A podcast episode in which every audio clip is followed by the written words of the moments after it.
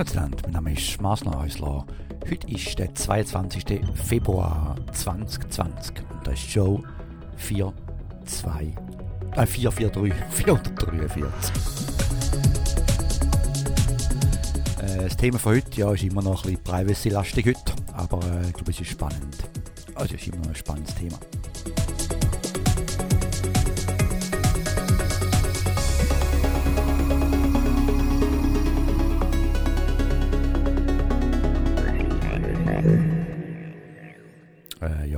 Ich glaube, es ist ein spannendes Thema. Und, äh, weil sonst ist es ein bisschen geführig. Also, da spannend ist Privacy sonst. Aber eben, das Thema ist gut. Und äh, darum heute noch ein bisschen mehr. Und äh, ja, zuerst gerade mal auf den Tisch geschaut und eben da so einen Prospekt von einem Haus, das ich die Woche angeschaut habe. Leider außerhalb von meiner Kaufkraft. Das ist, glaube ich, das steht 12 Millionen. Ja, 12 Millionen. Und äh, ich habe berechnet, dass nachher heisst, etwa 1 Million pro Jahr dann noch Steuern zahlen. Aber ja, gestaunt. Es gibt schon schöne Häuser. Also eben hier in Etherton nebenzu, die Häuser sind ja schon wahnsinnig. Und äh, die meisten kaum aufgefallen ist, fahre immer dabei, äh, vorbei bei der Straße. Und äh, ja, da habe ich die Woche gesehen, Schild Open House. Ich war am Dienstag und am Dienstag ist normalerweise nur für, äh, für Makler oder so, von komm, gehst einfach rein. Und dann bin ich reingegangen und haben es mir erlaubt zum Durchschauen. Und dann bin ich an den Wolken gefallen. Wunderschönes Haus mit einem schönen Pool und allem. Ja, Marcel, musst du noch arbeiten, damit du das kannst leisten Vielleicht irgendwann mal. Aber äh, zuerst mal Haus noch, äh, habe ich überlegt, noch, was ich soll sagen, über die, die ganze Krypto-Sache. Also das war schon spannend. Gewesen. Sehr spannendes Thema natürlich. Äh, die Rundschau, Dokumentation ist sehr gut gewesen, die anderthalbstündig. Die habe ich wirklich interessant gefunden. Aber die Frage am Schluss, sind wir solche Sachen aufdecken oder einfach vergessen? Ich glaube, äh, aufdecken ist das Richtige. Hankerum könnte eben schwer abschätzen, dass er Einfluss hat auf die ganze Zukunft der Security. Wie viele Leute, wie auch ich, immer denken, ja, eigentlich gut, so in der Schweiz wäre ein guter Ort, um so Daten zu sammeln oder Daten, einen Datenpool haben, eben wieder zurück zu Privacy. Mit allen Sicherheitssachen und so und ihren eigenen Regeln, das müsste das sicher sein. Aber wenn man das jetzt gehört, dann müsste man das Gefühl haben, dass, äh, ja, wäre nicht erstaunt, heute nach wie vor Schweizer ja, Keim, auch der Schweizer Keimdienst Zugriff hat auf solche Sachen oder hintertürlich kennt. Also das, das, ja, das ist ein bisschen ja, interessant. Eben, das ist genau so ein Thema, das ich gerne mit euch diskutieren mal und äh, vielleicht auch wiederum äh, gehört habe von, von Leuten wie der Pascal oder so, würde ich gerne mal mit mitreden. Das Thema auf der, auf, sagt er, auf der, sagt man es dem? Auf der Plattenwärmer drauf tun, sagt man dem. Jetzt haben wir es war nicht ein. Ich glaube, noch einen Schluck Kaffee nehmen. Hat nicht so gut angefangen heute. Da ist, gut, ist schon halb eins schon. Ich glaube, Zeit beim Mittagsschläfchen machen. hm. Nein, doch nicht. Aber eben, also ich war, ich war gespannt über eure Meinung. Eben ganz allgemein über Krypto. Ganz allgemein natürlich auch dann über Zukunft. Also was das für Einfluss hat auf die Schweiz allgemein. Aber wenn auch, wenn ihr da glaubt oder wenn ihr denkt bezüglich äh, eben Überwachung heute, was heute schon alles möglich ist. Und da muss ich sagen, das ist etwas, wo ich eigentlich schon am Herr, am Herr Trump zustimmen. Die ganze Geschichte um die ganze Telco-Infrastruktur, Huawei. Und äh, gut, er wird bestimmt hässlich sein, weil früher hat Amerika Zugriff gehabt, jetzt ist einfach jetzt die Chinesen Zugriff. Aber dass da das Hintertürchen drin hat in diesen Sachen, das ist ja eigentlich, vor allem wenn man da sieht von der Krypto, ist eigentlich schon anzunehmen. Und eben Krypto ist nicht bloß Amerika, ist auch Deutschland gewesen. Also nicht bloß so die bösen Amerikaner oder so.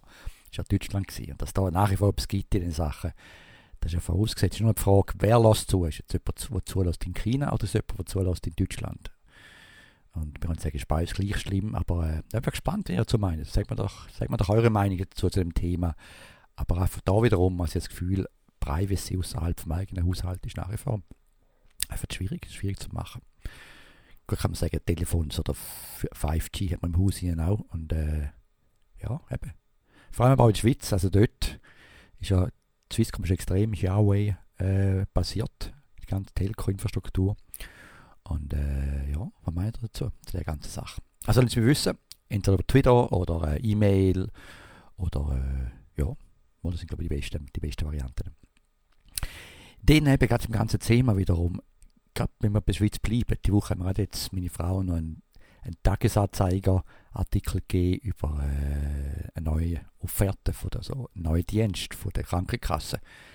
Ist ja vieles so mit Telemedizin, so über Telefon oder so. Und eben dessen kann man scheinbar auch über WhatsApp, kann man ja schon mit der Krankenkasse kommunizieren mit einem Arzt. Und ja, da habe ich gefunden, da geht es ein bisschen Klar, der Artikel geht schon darauf ein, das heisst in ihrem Boden schon riesig. Also, wir müssen das über WhatsApp machen unbedingt. Aber so wie ich die Schweizer kenne und auch die Europäer ganz allgemein kenne, wie die auf WhatsApp süchtig sind, also dass man das über WhatsApp macht, ist wahrscheinlich gerade, äh, ja, klar. Und also, das ist schon gefürchtet, weil einfach auch da wiederum, ich bin mir erstaunt, wie viele Leute wirklich realisieren, was dahinter steckt, eben hinter WhatsApp und den WhatsApp brauchen, um ja, Bilder austauschen und Kindergärtnerinnen, die ihre Kindergartenfotos über WhatsApp verteilen und so.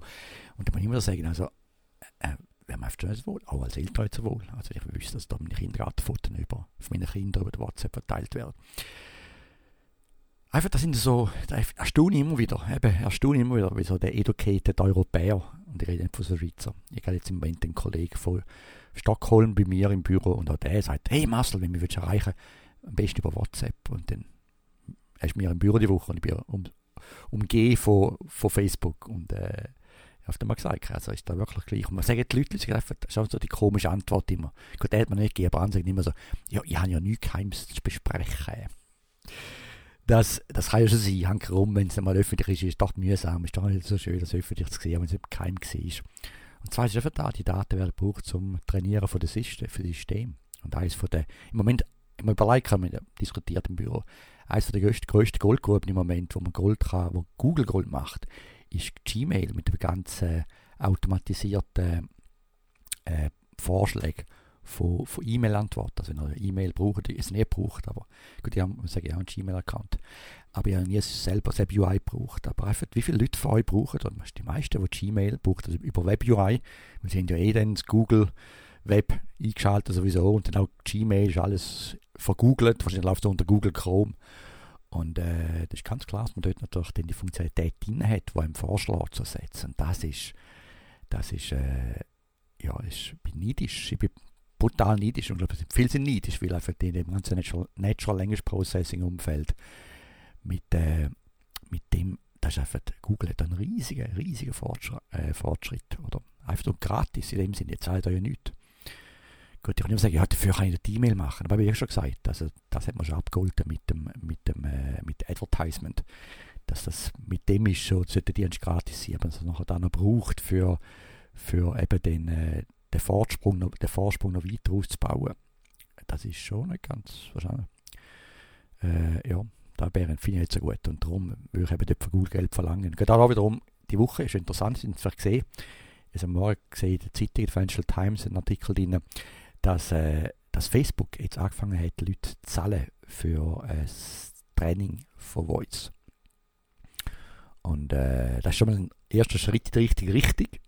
Ich kann immer sagen, wie viel ist das wert oder nicht, aber oft immerhin mal, dass man dann sagt, okay, ist zahlt. Und äh, wahrscheinlich weiß man auch genau, wen es denn trainiert. Und das ist auch gut. Ich meine, das ist auch das wiederum, wo man sollte eigentlich können. Also auch bei Siri, bei anderen Sachen, muss ich sagen. Also es wäre mir gleich, wenn Siri mir sagen, hey Marcel, hast du rasch Zeit, dann kannst du mich rasch trainieren. Und ich weiß jetzt, bis jetzt, von wen bis wen das System lässt. Und wenn das System trainiert wird, dann wären wir vollkommen gleich. Und dann wären wir auch gleich bei Gmail oder so. Und dann sage okay, ich bin jetzt ready. Darfst du mal ein bisschen, ein bisschen von mir lernen. Aber jetzt bitte nicht von mir lernen. Äh, das müsste eigentlich ein Einstieg sein, die müsste drin sein. Und ich bin sicher, das ist nicht drin. Und eben das ist einfach, aber nur schon das, nur schon das die Fähigkeit, nicht mal zählen, aber einfach zu sagen, okay, jetzt, jetzt Gmail kannst du von mir lernen und jetzt wird einfach, dass man das applyt. Also weißt, es ist ja so, dass wenn ihr das braucht in dem Sinn, dann kann das System auf dem Gelernten basieren das weitermachen und nicht trainieren, aber das System wird vielleicht eben braucht zum Trainieren. Es gibt ja zwei Varianten, es gibt die Variante von dem, von dem Wissenden anzuwenden, also wenn ihr normal Siri macht oder so normale Sachen, dann sie meistens anwenden, dann trainiert es nicht unbedingt, aber dann gibt es die Zeit, wo es trainiert. Und äh, bei vielen Systemen, wie jetzt auch beim Gmail, ist das verwischt. Also ihr müsst davon ausgehen, dass das System nicht bloß das Wissende jetzt braucht im Moment, sondern auch eure Sache analysiert und das wieder braucht als, als Trainingsdaten. Weil, und da geht es darum, dass das System etwas vorschlägt und ich sage nachher dann, oh, da will ich oder da will ich nicht. Nur schon beim Akzeptieren, dass das System schon weiß, ah, das ist gut gewesen oder nicht gut gewesen. Das sind schon extrem, extrem wichtige und wertvolle Daten. Und äh, dort eben, das ist schon Trainieren vom System. Und äh, es müsste technisch gibt es keinen Grund, den die und ausschalten. Also eigentlich müssen wir Google und all die Systeme dazu pushen und sagen, okay, jetzt nur anwenden und jetzt ist man so okay, wenn du ein bisschen trainierst und lernst, weil wir wollen ja auch, auch darum fair sein, wir das System besser wird. Und, aber einfach, da müssen wir können entscheiden und können beeinflussen. Und nicht einfach so implizit den gratis da Google mitlernen. Also das noch, noch, noch zu dem Thema. Aber nochmal zurück zu WhatsApp, also natürlich extrem gruselig für mich. Wir wieder sind dort bei den Schweizer Health-Systemen, die Woche, der Tag schon gesehen, wieder über das Ganze, das elektronische Patientendossier. Und wenn man so sieht, die Leute, die dahinter sind im, im Technopark, wo denn das äh, der erste Anbieter von dem, wo jetzt verifiziert wird und so, dann ist einfach, also ich traue der Sache einfach nicht. Also ich, es ist so undurchsichtig eigentlich auch, wer im Hintergrund das Ganze betreibt. Ich meine, die einzige gute Variante ist, dass es mehrere Firmen nachher ziehen, die nachher die Daten dann separat haben und kann sie in ein System angegriffen wird von einem Hacker. Das heißt, dass eure Daten im anderen System sicher sind. Wenn ihr im anderen System sind, während sie. Aber eben, das ist schon, das ist für mich schon, äh, schon, noch schon die ganze Organisation, wie das Ganze aufgebaut ist, wer dahinter steckt. Ich weiß nicht, also äh, ist man, wäre man gar nicht wohl. Also ich wäre jetzt froh als Schweizer, wenn es das ein verzögert wird. Ich will einfach nicht, nicht glauben, dass die Firmen es mit dem Griff haben. Gleiche Job, man sieht bei Swisscom, man bei der SBB, die, das sind alles unter. Swisscom selber, obwohl sie sagen, sie das Netz betreiben, aber die Software, die dahinter läuft, ist nicht von Swisscom geschrieben. Die, ja, ich habe das Gefühl, dass der, obwohl er Jünger ist, der Verantwortliche für, äh, für Swisscom. Aber du weißt, dass ein Ingenieur ist, der wirklich dann so tief hineinsieht und kann verifizieren, dass die System, wo sie jetzt kaufen, die Software, wirklich da macht, was sie macht und äh, wie gut sie ist. Und die werden einfach gewisse Vorlagen machen und die werden Supplier fragen, könnt ihr das? Die werden sagen, ja, da können wir und wir können das und das und wir es kaufen. Also dort einfach so die ganze, das Wissen über die wirklich Innerei von den Sachen aus der Hand gehen, das ist für mich so etwas, wo ja, wo äh, gefährlich ist, aber doch auch systematisch, weil, ja, eben, wie gesagt, also Swisscom, ein SBB, da die, die EDP, äh, Swisscom ist glaube ich auch so eine von den Datenzentren sein für das Patientendossier. Und die können das einfach nicht. Da heisst dahinter jetzt ein anderer Untersupplier, der das hat. Und wo das Untersupplier dann ist und wer das ist genau und wie gut der ist in dieser Sache, ist eine ganz andere Frage. Also sehr, das ganze System ist schon sehr, sehr, sehr un undurchsichtig und darum, äh, ja, also bin ich froh, dass ich kein elektronisches Patientendossier in der Schweiz. Äh, da habe ich gerade geschaut, ich habe rasch beim, also beim Recherchieren rasch auf die Seite auf Patientendossier gefunden, ich habe eine coole App gefunden, ah, da muss ich noch aufschreiben, da wird ich nachher den, äh, den Link zur App geben. Äh, eine App gefunden, ist zwar russisch, von einem russischen Entwickler, keine Ahnung, was der im Hintergrund noch macht, aber äh, die App erlaubt einem auf dem iPad auf den Code anzuschauen. Und zwar ein bisschen strukturiert anzuschauen. Das ist immer so spannend. Gut, die habe ich gebraucht, die müssen schauen, wo sie überall RSS-Feed hat, auf welchen Webseiten. Und dann äh, habe ich vorher noch immer den Developer-Tool gebraucht im Safari und einfach dort einen Search eingegeben, RSS. Aber ist dann schön mal die Strukturen mal, einfach mal schauen, was ist in der Webseite drin. Und dann habe ich geschaut, wo dieser pa äh, Patientendossier drin ist. Und dann ist ja ganz klar, dass da natürlich viel Google drin ist. Und zwar nicht bloß ein Google-Cookie, sondern etwa 10 Google-Cookies sind drin. Natürlich nur zum, äh, ja, eben auch da wiederum, was sagt, die Seite sagt, ja, da brauchen wir natürlich, damit, damit wir wissen, wo wir durchgehen. Aber eben, wieso ist das outsourced zu Google? Gute Frage, oder? Und äh, ist das so. Das ist, kommt man krumm rundherum heutzutage. Viele Firmen wissen gerne mehr, wie man das, obwohl das ist einfach. Das ist 101 in Webtechnologie, ist, wie kann man die Leute, äh, die Leute verfolgen auf der Webseite. Hängt rum, was man doch den will. Doch viele Firmen die ethisch korrekten Firmen doch wissen auch wiederum, was ihr für eine Kategorie sind, in welchen Sachen ihr sind und so weiter. Und ich habe noch wieder herausgefunden, dass dahinter noch steckt äh, ein, ein NGO, und zwar die, äh, die heißt Health on the Net Foundation, kommt von, von Genf, glaube ich. Und die hat dann seine Privacy Policy mal auf, auf LinkedIn auf meiner Website, einfach mal durchlesen, was alles drauf ist. Und äh, kann noch überlegen, was das, äh, ja, also mit all diesen Sachen, wenn ihr die Patientendossier sehr dann brauchen und machen, dann drauf arbeiten, wie auch, welchem Grund auch immer, dann äh, ist dahinter eben noch die Health on the Net, wo da fließig, äh, ja, ver, was nicht, vergoogelt euch. Äh, ja, aber auch wiederum, wenn ihr Meinungen dazu oder ein bisschen kritisch sind und sagt, ich sehe es falsch, lasst es mich doch, doch wissen. Und äh, das ist gerade gut, ein Über, Überschwenker da zum, ah nein, etwas anderes habe ich ganz vergessen gehabt, wegen, äh, wegen, wegen WhatsApp nochmal. Und zwar ich habe schon mal gesagt, dass äh, Firmen brauchen, also Firmen, Hacker brauchen WhatsApp unterdessen als Plattform, um können einbrechen und gewisse Sachen bei euch zu installieren. Und es hat den Fall gegeben, wo dann eben, ich glaube, indische Politiker abgehört worden über etwas, wo installiert wurde im WhatsApp. Und es hat gerade die Woche wieder einen Artikel gehabt, dass in der Desktop-Application, dass dort eben auch ein Flaw hatte, also ein Attackvektor, wo den Hacker haben können den Zeug installieren, um euch zuzulassen in WhatsApp. Also das betrifft jetzt nur die WhatsApp auf dem Desktop. Und ich weiß, wahrscheinlich die wenigsten haben WhatsApp auf dem Desktop am Laufen. Aber äh, dort eben wiederum, da hat es eine Attacke gegeben. Fand ich auch, ja, wieso, wie sie das geschafft haben. Und bin dann darauf gekommen, das ist eigentlich auch wieder, wieder beängstigend, denn viele von diesen Applikationen heute, und dann mal Slack zum Beispiel oder äh, Microsoft Teams zum Beispiel, wenn ihr das im Geschäft braucht, die basieren auf einem, so einem Framework wie, äh, also heißt Elektron, das ist von GitHub entwickelt worden. Und ich verliere es immer ein bisschen mit Freunden mit dem Flash-Player. So hat man Flash-Player kann, hätten viel, vor allem Windows und so, viele Applikationen geschrieben auf Flash. Vorteil war, mit dem man einfach hat man eine App schreiben und wenn man nach einem Flash-Player hatte, auf dieser Plattform ist die App gelaufen. Das gleiche ist mit Elektron. Also Elektron ist heute, wird viele Apps gibt es, glaube ich, auch VS Code, also auch der IDE, den man braucht und so weiter, hat auch äh, auf Elektron basiert. Aber es ist die gleiche Idee. Im Prinzip hat man eine Plattform, wo jetzt auf mehreren, also mit den ja, Plattformen, UI-Plattform, wo auf mehreren Hardware-Plattformen läuft. Und ich als Entwickler muss im Prinzip einfach zu dieser Plattform entwickeln. Wie bei vorher noch Flash, heute man ja richtig Elektron entwickeln. Und ich weiß nachher, die App nachher auf verschiedenen Windows-Rechnern, auf verschiedenen Mac- und Betriebssystemen und, und so weiter. Also dort durch die gleiche Hinteridee und ist doch klar, wie man vorher noch Flash angegriffen hat, greift man doch auch, ja, ist auch Elektron natürlich sehr ein, ein interessantes Attackziel. Und äh, dort eben wiederum ist man in Synchro wieder, ja, wie viele Sachen auf Elektron basieren. Und für mich immer das Schlimmste oder das Extremste im Moment ist mir immer noch ein Slack. Also ich, bin, brauche Slack auch im Geschäft. Und ich bin eigentlich, obwohl ich ein Slack-Fan bin, sonst cool, ich kann mit dem viel kommunizieren mit anderen, aber als Firma würde ich jetzt unbedingt Slack brauchen. Und gerade da jetzt, ich denke, denke ich denke, ja, braucht als Firma braucht man doch äh, Microsoft Teams, das ist ja von Microsoft. Und die werden sicher Sicherheit haben. Dann ist man sicher wieder, nein, das passiert genau auch auf Elektronen. Also auch da wiederum.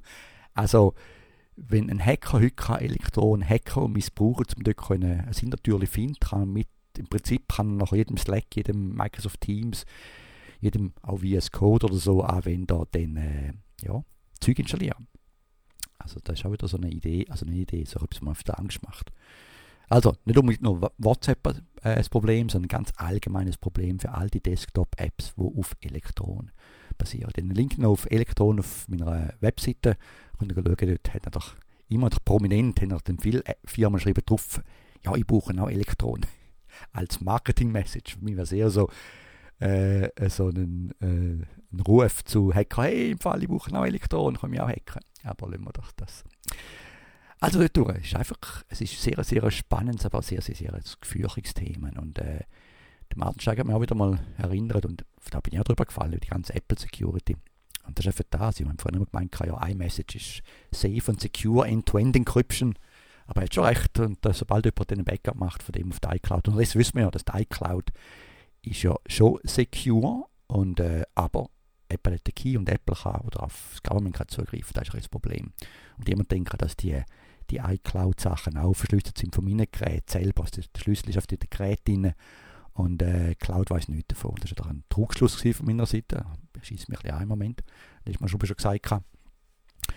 Und, äh, aber ich dachte, wir vorher drauf kommen schon ganz, ganz früh. Und zwar einfach darum, weil wir schon von Anfang an auf iCloud haben wir ein Web-UI gehabt. Also wir können über den Webbrowser wir können auf iCloud zugreifen. Und dort ist eigentlich klar gewesen, wenn das geht, wenn eine Web-Applikation auf die Daten zugreifen dann muss irgendwie auch ja, etwas muss, irgendwo der Schlüssel, wie kommt der Schlüssel von meinem Webbrowser, wie kommt der jetzt dort rein? Das ist mir nicht klar gewesen. Also durch, sobald ihr eine Web-UI habt von einem Service, ist ziemlich klar, dass nachher auch etwas hat an Zugriff. Also das ist ein bisschen enttäuschend. Äh, die, einzige, die einzige Hoffnung, das einzige, was im Moment noch der letzte Strohhalm oder so, wenn auch immer, immer gesagt hat, der letzte Strohhalm ist immer noch ein FaceTime. Also wir haben Geschäft, man kann ja über Slack, kann man auch, wie vorhin aber Skype oder? Immer noch, Leute immer Skype, aber das ist also genau das Problem bei Skype ja auch, dass dort dann Hintertüren alles hat und Slack genau das gleiche auch, also Slack, ich kann noch Videokonferenzen machen über Slack, Telefoncalls, die man viel auch braucht beim Geschäft, aber wo die Daten sind, wer drin, das ist ein ganz anderes Thema. Da eben wiederum äh, FaceTime ist nach wie vor sicher. Also noch FaceTime phonen, FaceTime phonen miteinander und äh, ja, FaceTime brauchen. Dort ist wird nach wie vor End-to-End Encryption. Also dort ist im Moment immer noch sicherste. Nicht, äh, ich sage wiederum, es ist gerade gerne darum, jetzt, ich sage jetzt auch nicht dumm, ich bin ja bewusst, wenn ich rede über das Zeug, und wir reden in Schweizerdeutsch, das ist immer noch schwieriger zu verstehen, habe ich schon mal gesagt. Aber äh, es ist einfach so, wer dann noch die Daten in der Hand hat. Und das ist nicht unbedingt, also ich Angst habe vor, vor Google oder Apple oder so weiter, das habe ich mehr Angst vor irgendwelchen anderen Hacker, die noch mehr Daten haben. Das ist mir einfach nicht ganz so, so wohl. Und die Woche auch, ich bin in der die Woche auch auf so einer E-Commerce-Seite, wo ich da meinen coolen, ich habe gesagt, also für mein iPad für die Hülle habe ich so einen Filz gekauft, den ich draufkleben von der Firma Slickwrap und das ist eher eine komische Firma, die ich da schon gefunden habe. Und die sind jetzt gehackt worden, das heisst jetzt meine Adressen und mein Name ist draussen und hat ein Hacker die Woche geschrieben, hey, im Fall, äh, ich wollte jetzt da nichts Schlechtes machen, aber die, ich weiß von euch schon, ich weiß deine Adresse und du solltest dort und dort reklamieren. also eben dort durch, es kommt immer die Frage, wer nachher die Daten hat und da ist mir immer nach wie vor die grosse Frage und nicht, ob ich sicher etwas Geheimes reden. Also, gut, muss sagen nochmal, es sind zwei Sachen. Das eine ist, ich durch Google tue ich nicht keine Trainingsdaten geben, weil äh, das ist einfach ein unfairer Advantage, was sie bekommen. Und zwar ist ein wahnsinniger Vorteil. Und das zweite ist einfach da, dass äh, jetzt bei Google, auch bei anderen Sachen, wie bei, bei WhatsApp, wenn ein paar Kinder hacken auf Elektron, ist nicht immer Facebook, wo das dann die Daten hat. Die haben sie eh schon, aber sind nachher dann äh, sind irgendwie andere Hacker. Und da ist man einfach dann ein bisschen. Darum eben nach wie vor, auch wenn Apple kann meine Daten wenn theoretisch die ausliefern können, also das Government und so, es ist nach wie vor das Zeug verschlüsselt, auf dem Transfer verschlüsselt und äh, eben auch die ganze, das andere, also ein Unterschied zwischen verschlüsseln und dem eben, wer braucht nachher die Daten im unverschlüsselten Zustand. Und ist ganz klar, da wisst ihr ja wieder mit Google Fotos und so. Google Fotos, all das hat Zugriff für ihr Trainingssystem, damit sie Personenerkennung machen Und das läuft ja auf Apple jetzt immer noch die Edge, also die Edge-Geräte dort ja das ja entschlüsseln, wie sie es können und noch analysieren. Also das ist auch noch das. Also wer muss Zugriff haben? Und äh, bei Google ist ganz klar, Google muss Zugriff haben. Also alle Systeme bei Google wollen alles von euch wissen. Und die sind das auch greifen ständig zu. Und bei Apple ist das nicht so. Das ist ein, ein kleiner, aber ein wichtiger Unterschied, den ich da auch noch sehe. Aber da gern, würde ich gerne mal mit Martin nicht mal in Detail diskutieren, vielleicht mal in ferner Zukunft, dann mal über das Telefon oder so. Äh, einfach da sehe ich einen Unterschied.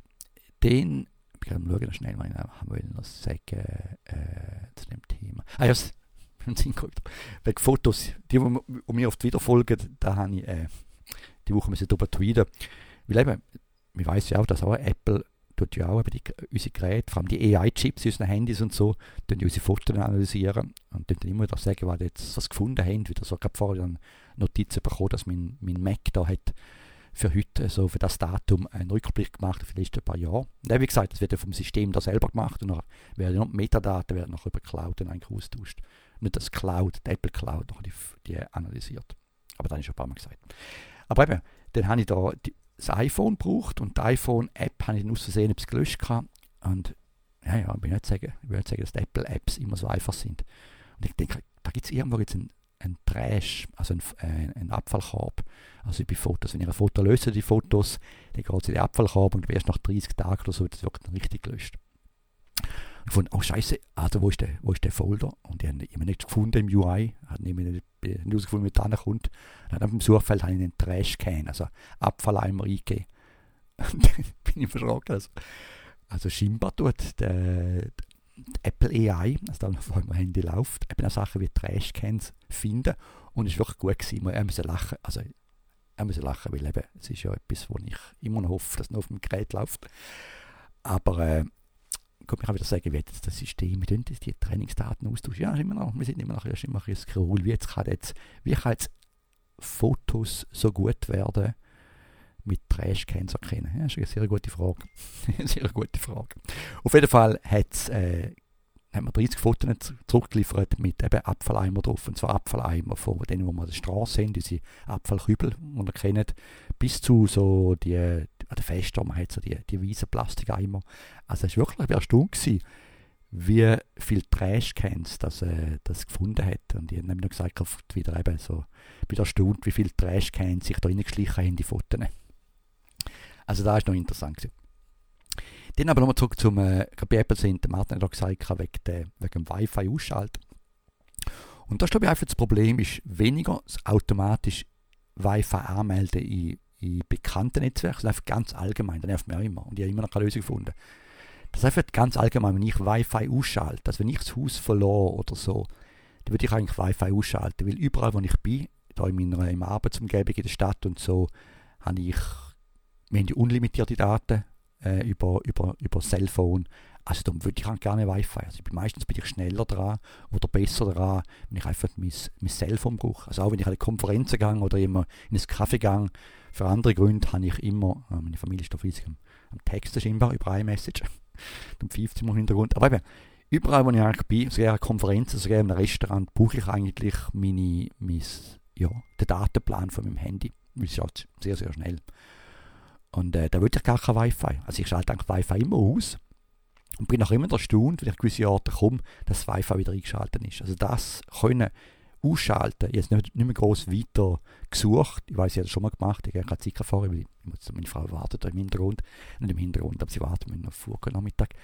Aber da habe ich keine Zeit zum Recherchieren. Aber äh, was ich gefunden habe, ist ein, ein, so ein, ein Apple-Skript, das heißt nicht mehr Apple-Skript, das heißt, äh, wenn man das Wort nicht aber können Sie ja können so Rules ablegen. Aber da gibt es, man kann eine Rule machen, dass wenn man System, also man kann eine Regel machen im, äh, im, im Handy, dass man kann sagen, wenn ich das Haus verlasse, schalte Wi-Fi aus. Und dann werde ich nachher mal probieren, dass ich wenn ich das Haus verlasse oder das Büro verlasse, das Wi-Fi ausgeschaltet wird, gerade bei Default. Das ist allgemein noch besser, weil zum Teil habe ich ja das Handy, gehe ins Auto und im Auto gebe ich den ein, wo ich hin will.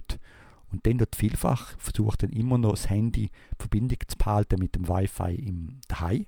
Und weil es weiter daheim, äh, daheim weg ist, ist schleppen und langsam. Also auch dort muss ich immer, und ich meistens mache, ich hocke das Auto rein und tue manuell das Wi-Fi ausschalten, damit ich dann über das, Cellphone kann nachher dann, äh, die Map-Informationen holen kann. Weil es einfach schneller ist als weg vom, meinem Wi-Fi. Also da, das ist eigentlich die Frage, glaube ich, Martin von der Rosanna. Und du eine Lösung hast dort, jetzt ganz allgemein, ich will einfach Wi-Fi ausschalten und ausschalten zu lassen nicht nach, das noch wieder automatisch irgendwie wieder einschalten. Und da geht es eigentlich. Dann, ich schaue noch weiter, da, auch nochmal zurück zu der zu der eben iCloud. Weil ich iCloud viele Informationen eigentlich lieber schon geheim behalten. Nicht, dass es so geheim ist, aber einfach der, der Fakt, dass wenn jetzt äh, jemand auf meine iCloud Zugriff auf alle Daten hat von mir, schon ein bisschen gefährlich. Oder viel hat. Zu viel hat. Als ich angefangen habe, noch vor einem Jahr, habe ich mal äh, ein anderes Backup noch brauche jetzt, das heißt iDrive. Und das ist ziemlich billig. Und äh, das kostet etwas, also für eine Datenmenge. Und äh, dort, und dort könnt ihr auch, wie ein paar andere auch, könnt ihr, also ihr könnt einen Schlüssel definieren. Ihr könnt einen Schlüssel definieren, wie man das verschlüsselt, die Daten. Und nur wenn ihr den Schlüssel habt, wenn ihr den wisst, dann kann man die Daten entschlüsseln. Und äh, das ist in dem Sinn sicher. Also sicher, sicher als äh, zum Beispiel iCloud. Das Einzige, dort der Haken dran ist, da muss man aufpassen. Das System sagt immer, willst du nicht übers Web zugreifen? Und wenn ihr sagt, ja, ich will übers Web, also über einen Webbrowser auf meine Dokumente zugreifen, dann müsst ihr den Schlüssel angeben. Und das ist klar, ich gebe den Schlüssel an, der Schlüssel ist irgendwo im System inne, auf, in dieser Cloud, also dann ist im Prinzip ist es ausgeschaltet. In dem Moment dann im Prinzip die Verschlüsselung ausgeschaltet. Also man im Prinzip immer darauf achten, dass die, wenn man die Verschlüsselung braucht, was man kann, dass man dann schaut, dass man ja nicht das Web-UI einschaltet und eben dann den Schlüssel in dem System. Weil einfach dann ist sofort die ganze End zu, also End zu End, aber die Verschlüsselung nachher, ist nachher weg. Also iDrive ist noch, dann habe ich gesagt, ja, ist man glaube ich über Cyberduck und so, kann auch mal noch einen Link vom Kryptomator. Ich glaube, die kommen mit neuen äh, neue Software raus. Also eben mit der kann man doch ganz einfach eigentlich auf andere Clouds wie auch Google oder so, kann man dann äh, seine Daten speichern, kopieren und eben mit Kryptomato verschlüsseln. Das ist noch spannend. Gut, und äh, ich glaube, da wäre noch Schluss, am Schluss von meinem heutigen Podcast ein äh, Bemerkung noch. Ich habe eine, eine Webseite gefunden. Hoaxy heißt die, Hoaxy von der University of Indiana. Und was die macht, die dort im Prinzip äh, die Webseite, wo sie so so Fake News verfolgt. Also dann visualisiert, wo die Fake News gerade aktuell sind und wer die alles verbreitet und so. Also ist einfach mal spannend zum Reinschauen. Also wenn ihr mal schauen so ein bisschen optisch sehen, wie Fake News da in den Twitter-Accounts um, umgehen werden, dann äh, ja, schaut euch Hoaxy an. Gut, das war es für heute. Wie gesagt, auch nur da wiederholen, ich warte immer noch auf äh, das neue eine Podcast-Station von Rode und sobald ich die habe, werde ich dann mal versuchen, dann eben auch Zuh Zuhörer über, äh, über Cellphone oder ja, schon mit meiner Tochter geredet, Roberta macht auch mit, einfach mal schauen, wie das denn geht, dass man da dann kann, äh, dass ich auch da kann mit Leuten diskutieren kann, was ich doch gerne mal will. Ich würde mir gerne mal eure Fragen ein bisschen direkter stellen. also, äh, noch einen schönen Tag, schönes Wochenende. Viel Spaß ja, beim Skifahren. Habe ich mir das eigentlich noch sagen ich will den Kopf schütteln, aber die Woche denke ich, jetzt muss ich Skifahren. Ich muss jetzt endlich mal Skifahren. Obwohl das Wetter da bei uns ist ja frühlingshaft warm, ja, ich glaube ich auch. Aber die Berge sind immer noch Schnee. Und ich fand mal, jetzt die Woche nehme ich jetzt den Tag frei. Es war am Dienstag und gehe jetzt Skifahren. Und zwar bin ich auf Kirkwood aufgegangen, bin liege auf meiner Seite noch. Und das ist äh, etwa 280 Kilometer weg oder so da. Das ist äh, schon das erste Mal Kopfschütteln. Und ja, in recht. Nur eben, wenn ich vergessen, was man vergessen ist, auch wenn es, es ist dreieinhalb Stunden Weg, also ich bin sieben Stunden Auto gefahren. Ich bin genau zwölf Stunden weg gewesen. Also ich bin morgen um halb sieben gegangen und so um halb sieben wieder heim wieder. Aber äh, die dreieinhalb Stunden, weil ich auch gegen den Commute, also gegen den, den Verkehr gegangen bin, ist also absolut angenehm. Also auf den Passstraßen, wenn nachher dann ein Pass aufgeht, dann waren sicher noch etwa 80 Kilometer in den, äh, in den Bergen umeinander dort. Dann, äh, auch das hat kaum Autos gehabt, man ist fast alleine drauf. Also sehr, sehr, sehr angenehm. Also ist machbar. Und ich muss sagen, das Skifahren nachher genial gewesen, wirklich genial gewesen. Das ist interessant, weil viele von Skigebieten, die man sonst kennt, sind eigentlich eher ein bisschen einfacher Beginner-Skigebiet, aber da ist wirklich ein Skigebiet mit vielen da heißt es Diamond, also Black Diamonds und Double Black Diamonds, wenn steil sind. Und hat einfach den Lift und Pisten, die ziemlich, ziemlich steil sind.